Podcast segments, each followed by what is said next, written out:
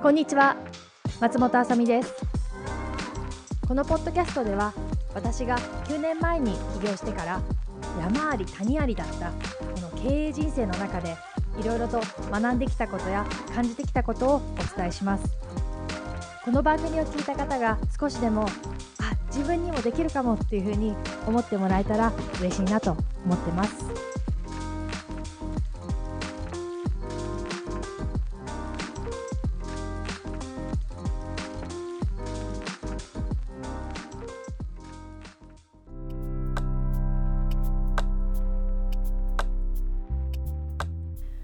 こんにちは。今回は自分らしさから抜け出すっていうのもいいかもしれないっていうことについてお話ししたいなと思ってます。最近ではよく自分らしく働こうとか、まあ、個性を大事にっていうことがよく言われてるので私があえてこうやって自分らしさを一回横に置こうっていうメッセージを伝えるのって、まあ、結構時代錯誤かなっていうふうに感じる方もいるかもしれません。ただ私は今10年近く会社を経営してるんですけれども今までの自分の失敗とかを振り返ってみると、まあ、結構この自分らしさっていうのにこだわりすぎたからこそ間違いを犯してきてしまったのかなっていうふうに反省してます。今日はそんな経験をもとに自分らしさっていうのにとらわれないっていうことについて主に会社経営をする人の立場としてっていう感じでお話ができればいいなと思ってます。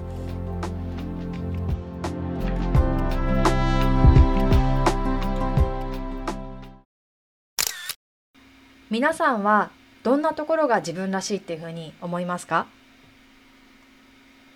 自分ってこういう人間なんだっていうふうに自身で決めていること。そのセルフイメージっていうのがいわゆる自分らしさなのかなっていうふうに私は思うんですけれども。このセルフイメージの中でもポジティブな結果を及ぼすもの何か生み出す力になるものっていうのももちろん存在していると思います。例えば自分のセルフアイデンティティが行動力のある人間なんだっていうふうに思っていればいろんなことに果敢に挑戦できたりしますよね。一方でネガティブなセルフアイデンティティつまりいろんな可能性を制限してしまうような私なんてっていうような自分らしさっていうのも実は皆さん多かれ少なかれ持ってたりしませんでしょうか？せめて私は結構あります。私は例えば長年自分はクリエイティブな才能なんて一切ないっていうふうにずっとコンプレックスを持って生きてきました。なのでアーティスティックな活動とかに挑戦するのはすごく怖かったです。まあ、そんなこんなで皆さんいろんな形で自分らしさっていうのを持ってこう生きてると思うんですけれども会社経営をする上では実はこの自分らしさっていうのは結構邪魔になってしまうなというふうに私は思ってます。と会社を経営しているとですね会社の成長スピードとかその時のフェーズに合わせて自分が常にアップデートしなければいけないっていう場面に直面するんじゃないかなっていうふうに私は思います。例えば起業する時、まあ、これっていわゆるこう01で物事を切り開いていくっていうような、まあ、すごくパワフルでエネルギーもいるし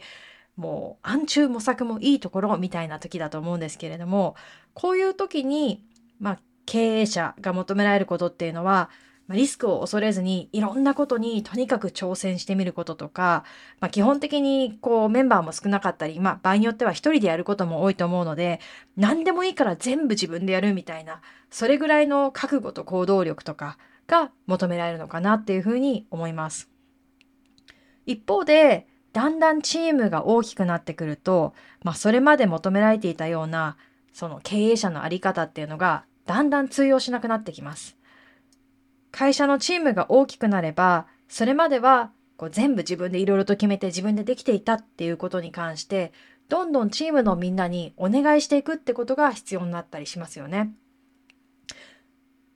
そういったことをせずに、ずっと全部自分が決めるんだ、自分がやるんだっていうふうにやっていると、最終的には、ああ、の経営者はもうずっとマイクロマネジメントでやる気が失せちゃうよっていうふうに言われてしまったりとか、まあ、それ以上にいろんな多様な人たちの、まあ、チームの人たちの意見っていうのを組み上げられないがゆえに、まあ、誤った判断をしてしまうっていうことにもつながるリスクが大きいかなと思います。そんな感じで会社の経営者としては自分らしさっていうのをずっと一つのものにしがみついているとその分ですね会社が成長しないし周りに迷惑をかけてしまう。なので常に経営者は会社のその時々の状況に合わせて求められる経営者としての役割っていうものに自分を、柔軟に変化させていくっていうことが非常に大切なんじゃないかなっていうふうに個人的にはとても反省してます。最後に会社経営をしてるとどんな時に自分らしさっていうのから抜け出さなきゃいけないっていうふうに感じるべきなのかっていうことと、まあ、実際にそういうシチュエーションに直面した時にじゃあどうやって具体的にセルフアイデンティティを一新できるのかっていうことについて私なりに考えていることをお伝えしたいなと思うんですがこのどんなシチュエーションでっていうところに関しては大きく分けて私は2つぐらいあると思うんですよね。一つが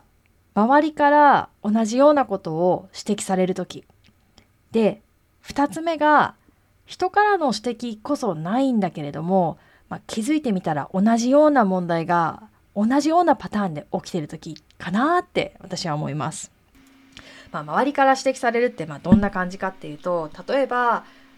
チームのメンバーからあなたのそういう態度だと自分がいいパフォーマンスが出せませんっていうような感じで、まあ、建設的なフィードバックですよねっていうのをいただく時もあると思いますし、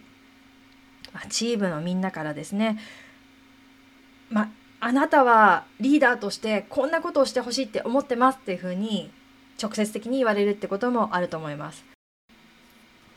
まあ、同じような問題っていうことに関しては、まあ、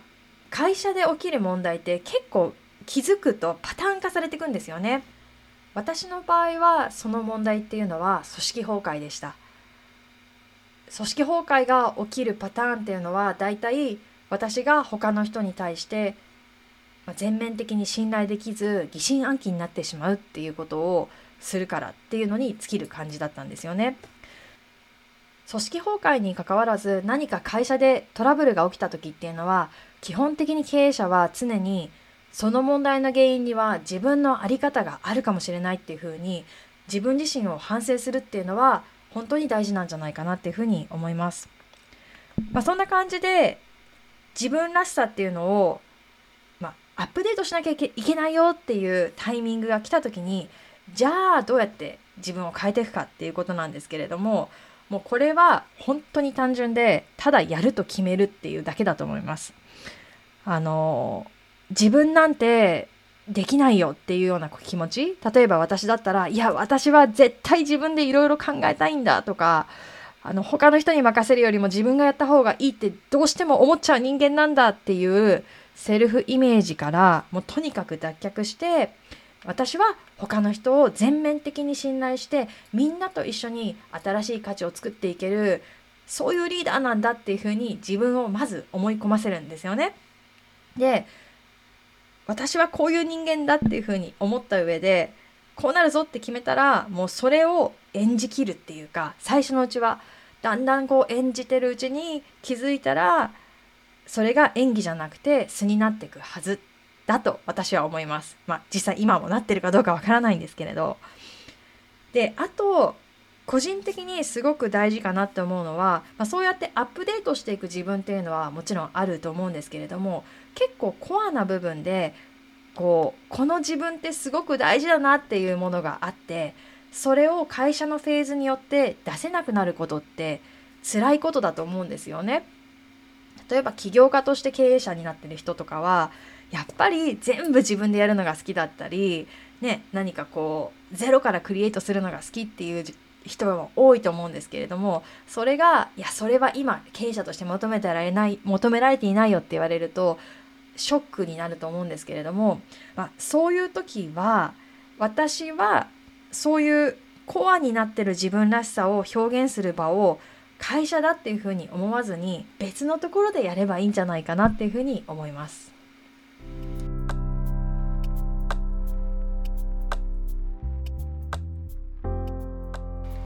いかがでしたでしょうか？会社経営をしていく上では自分らしさっていうのにとらわれすぎない方がいいというメッセージ。皆様の参考に少しでもなったら嬉しいなと思います。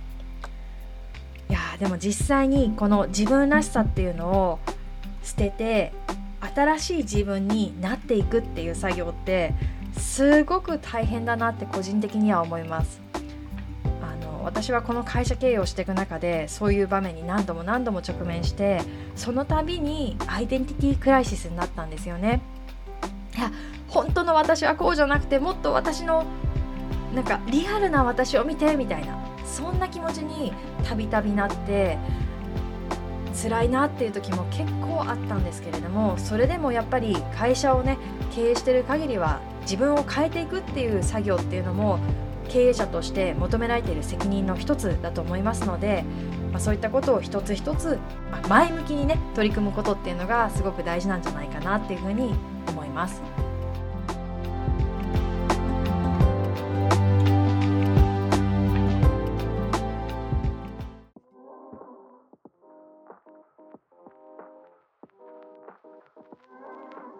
今回はポッドキャストを聞いてくださりどうもありがとうございますもしよろしければぜひ番組登録をよろしくお願いしますまた NewsPicks や note、Twitter、Instagram などでも発信しておりますのでよろしければフォローしてくださいね。またお会いできるのを楽しみにしております。